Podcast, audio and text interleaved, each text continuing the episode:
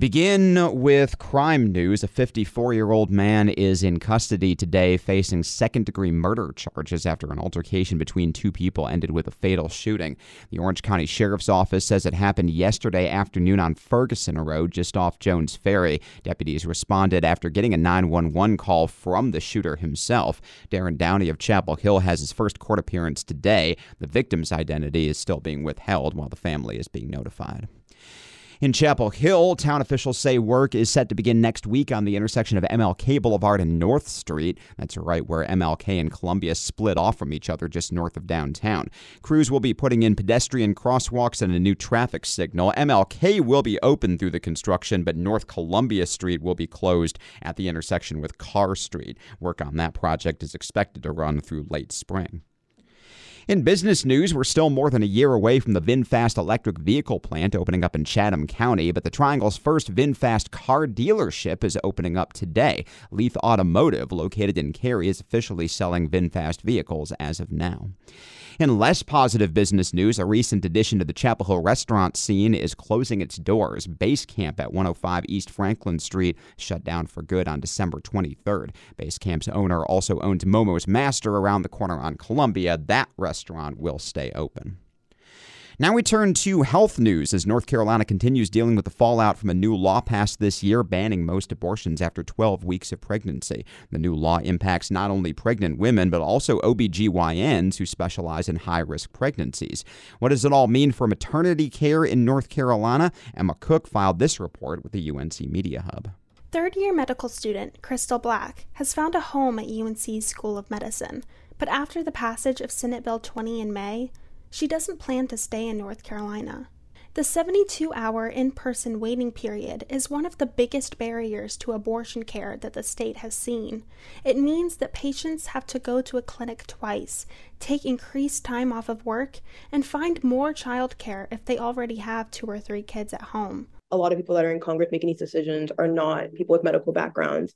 There are people who like could not, you know, terminate a pregnancy, whether that be for um, a number of reasons. And Black says that makes all the difference in whether OBGYNs can provide life-saving care. I, I can't do my job. Like, I can't do the extent of my job because of some of the laws that are in place. According to Amy Bryant, an associate professor of obstetrics and gynecology in UNC School of Medicine, even OBGYNs who don't perform abortions end up leaving areas with increased restrictions.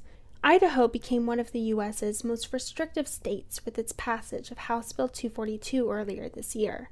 And according to CBS News, it drove out more than half of OBGYNs who specialize in high risk pregnancies you know they're so severely restricted in their ability to to provide care that could be misconstrued as abortion care or you know would be considered abortion care in some settings they they just feel so um, scrutinized and threatened that they don't even want to be there this means increased maternity deserts in these areas, with fewer OBGYNs to provide care for pregnant mothers, and she's worried that NC could experience the same trend. Though she says it might be too soon to determine the leading reason, she says UNC School of Public Health saw a drop in residency applicants last year, and that this year could also see a drop. It's potentially a problem because people really do often stay in the states where they train.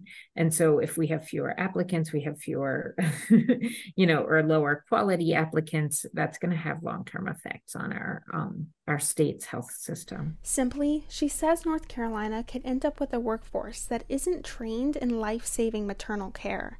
And according to Bryant, growing abortion restrictions has forced maternal health experts into having what she calls a mini law degree.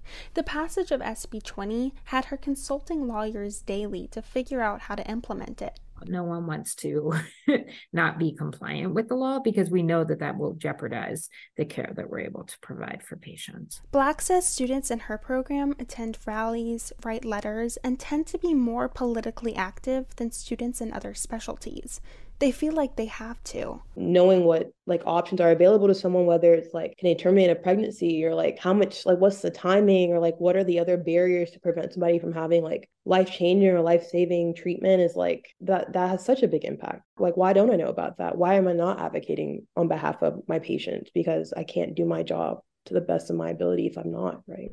But she says it's a bigger role than students like her asked for. I'm Emma Cook, reporting. You can find a print version of that story on our website, chapelboro.com. And for more stories from the UNC Media Hub, you can visit their website, mediahub.unc.edu. 616 your time. Time now for sports. Brought to you this hour by the Generator Super Center. With several key players sitting out, UNC football fell behind immediately and never recovered, losing 30 to 10 to West Virginia in last night's Duke's Mayo Bowl, wrapping up their season 8 and 5 with their fourth straight bowl game defeat. With your recap, 97.9 The Hill, Michael Coe. Among the UNC stars absent from the Duke's Mayo Bowl Wednesday night were quarterback Drake Maye, linebacker Cedric Gray, receiver Tez Walker, and offensive lineman Corey Gaynor. Other contributors, such as defensive back Alijah Huzzie and tight ends Bryson Nesbit and John Copenhaver, missed the game due to injuries. Quarterback Connor Harrell, filling in for the NFL bound Maye, played well in spurts but still made critical mistakes typical of someone making their first career start. Harrell threw a pair of interceptions in West Virginia territory, including one in the end zone to scuttle promising Tar Heel possessions. He ended the night 18 of 27 for 199 yards and was sacked seven times. Harrell's best moments came in the first half, when he used both his legs and his arm to move the Tar Heels down the field. Harrell showcased his speed with 39 rushing yards and helped Carolina finish 5 for 9 on third downs in the first half. Harrell also spread the ball around, tossing a 47 yard deep pass to Gavin Blackwell and hitting J.J. Jones for a touchdown late in the second quarter. Here's Harrell on what he can work on going into the spring practice season. You know, I, I think I did make some throws. I, I, scrambled sometimes when I needed to. Obviously, I get to see the film, see what see what all was bad, but I think I got some stuff to carry on. I think I got some, some stuff to build on, so it was good. Carolina's struggles began on the first play from scrimmage as West Virginia quarterback Garrett Greene tossed a 75 yard touchdown pass after a touchback on the opening kickoff. The Mountaineers would never trail for the rest of the night. Still, the Tar Heel defense kept the team in it for much of the night, not allowing another offensive touchdown until the fourth quarter. The performance was buoyed by some familiar faces and some new ones as well.